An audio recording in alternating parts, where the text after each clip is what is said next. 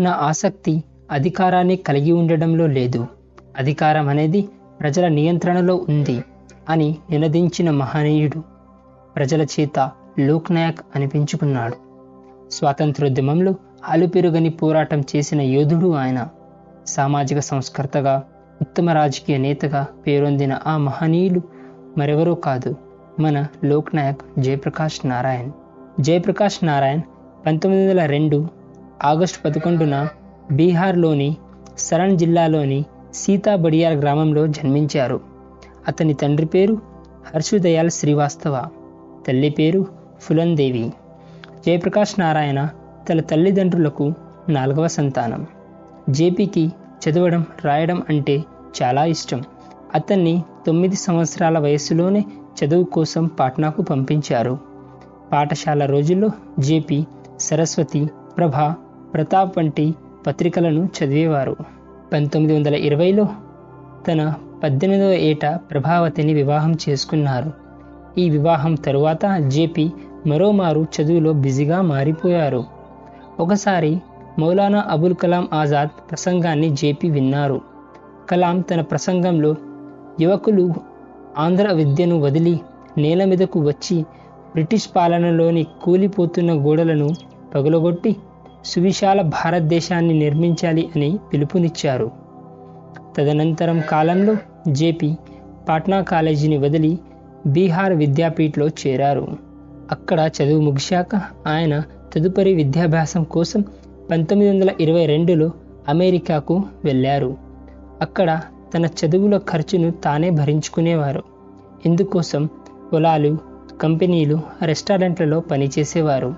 ఈ సమయంలోనే జేపీ కార్మిక వర్గం ఎదుర్కొంటున్న కష్టాల గురించి తెలుసుకున్నారు. ఆయన మొదటి నుంచే మార్క్స్ ప్రబోధించే సోషలిజం వైపు ప్రభావితం అయ్యారు. ఎంఏ డిగ్రీ సంపాదించిన తరువాత జేపీ తన తల్లి అనారోగ్యం కారణంగా భారత్కు తిరిగొచ్చారు. పంతొమ్మిది వందల ఇరవైలో జేపీ అమెరికా నుండి భారత్కి తిరిగి వచ్చే సమయంలో స్వాతంత్ర పోరాటం తారాస్థాయికి చేరుకుంది. ఎంతో దేశభక్తి కలిగిన జేపీ ఆ సమయంలో జవహర్లాల్ నెహ్రూ మహాత్మా గాంధీలకు సన్నిహితులుగా మారి స్వాతంత్రోద్యమంలో భాగమయ్యారు. పంతొమ్మిది వందల ముప్పై రెండులో శాసన ఉల్లంఘన ఉద్యమం సమయంలో గాంధీ నెహ్రూ ఇతర కాంగ్రెస్ నేతలు జైలుకి వెళ్ళినప్పుడు దేశంలోని వివిధ ప్రాంతంలో ఉద్యమానికి జేపీ దిశానిర్దేశం చేశారు. ఈ కారణంగా బ్రిటిష్ ప్రభుత్వం జేపీని అరెస్టు చేసి నాసిక్ జైలులో బంధించింది. జైలులో ఉంటున్న కాలంలో జేపీ పలు స్వాతంత్ర సమర యోధులు నాయకులను కలుసుకున్నారు. నాసిక్ జైలులో జేపీకి అత్యుత్ పట్వర్ధన్ మిన్నో మసాని అశోక్ మెహతా వంటి నాయకులతో పరిచయమైంది. తరువాతి కాలంలో అనగా పంతొమ్మిది వందల ముప్పై నాలుగులో వారందరూ కాంగ్రెస్ సోషలిస్ట్ పార్టీ సిఎస్పిని ఏర్పాటు చేశారు. దేశానికి స్వాతంత్రం వచ్చినప్పుడు ఆ తర్వాత కూడా జేపీ సామాజిక న్యాయం కోసం పోరాడారు. తొలిసారి ఏర్పడిన కాంగ్రెస్ ప్రభుత్వం అనేక మోసాలకు పాల్పడుతుందని ఆరోపణలు వచ్చాయి. అటువంటి పరిస్థితుల్లో జేపీ మరోసారి ముందుకొచ్చి యువతలో చైతన్యాన్ని తీసుకొచ్చారు. అధికార మార్పును కోరుతూ నిరుద్యోగతో బాధపడుతున్న యువత తరపున మాట్లాడారు. పట్నాలోని చారిత్రాత్మక గాంధీ మైదానంలో జయప్రకాష్ నారాయణ్ తన విప్లవానికి పిలుపునిచ్చినప్పుడు అధికార ప్రభుత్వానికి వ్యతిరేకంగా ప్రజలందరూ ఏకతాటిపై నిలిచారు. జేపీ ఒకప్పుడు కాంగ్రెస్ మద్దతుదారుడు.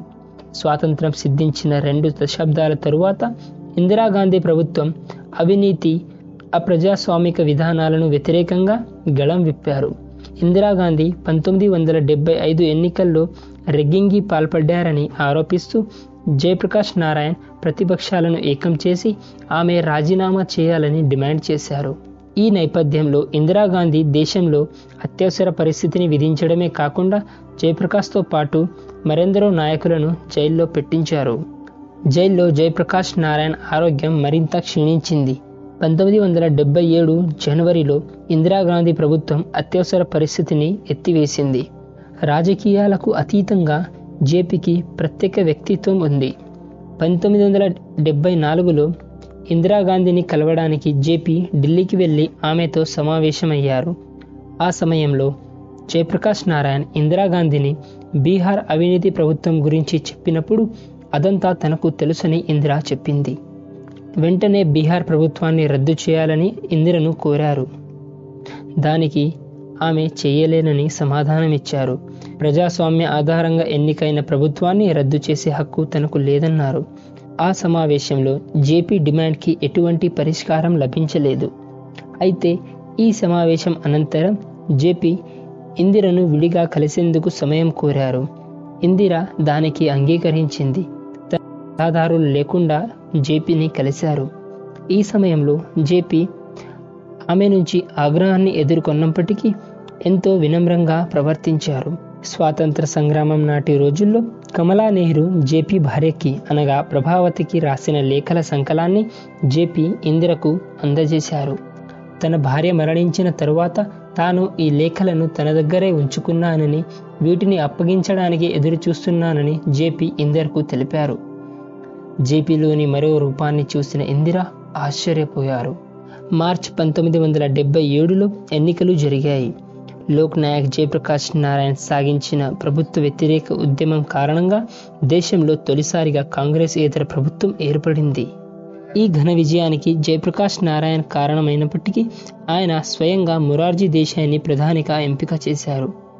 ఈ విధంగా జేపీ రాజకీయ పదవికి దూరంగా ఉన్నారు. అనారోగ్యంతో బాధపడుతూ జేపీ పంతొమ్మిది వందల డెబ్బై తొమ్మిది అక్టోబర్ ఎనిమిదిన పాట్నాలో కన్నుమూశారు. అతని అహింసా ఉద్యమాన్ని మెచ్చుకున్న ప్రజలు చెపికి స్వాతంత్ర భారతావని గాంధీ అనే బిరుదునిచ్చారు. భారత ప్రభుత్వం జేపీ మరణాంతరం పంతొమ్మిది వందల తొంభై ఎనిమిదిలో దేశ అత్యున్నత పౌర పురస్కారమైన భారతరత్నను ఆయనకు ప్రదానం చేసింది.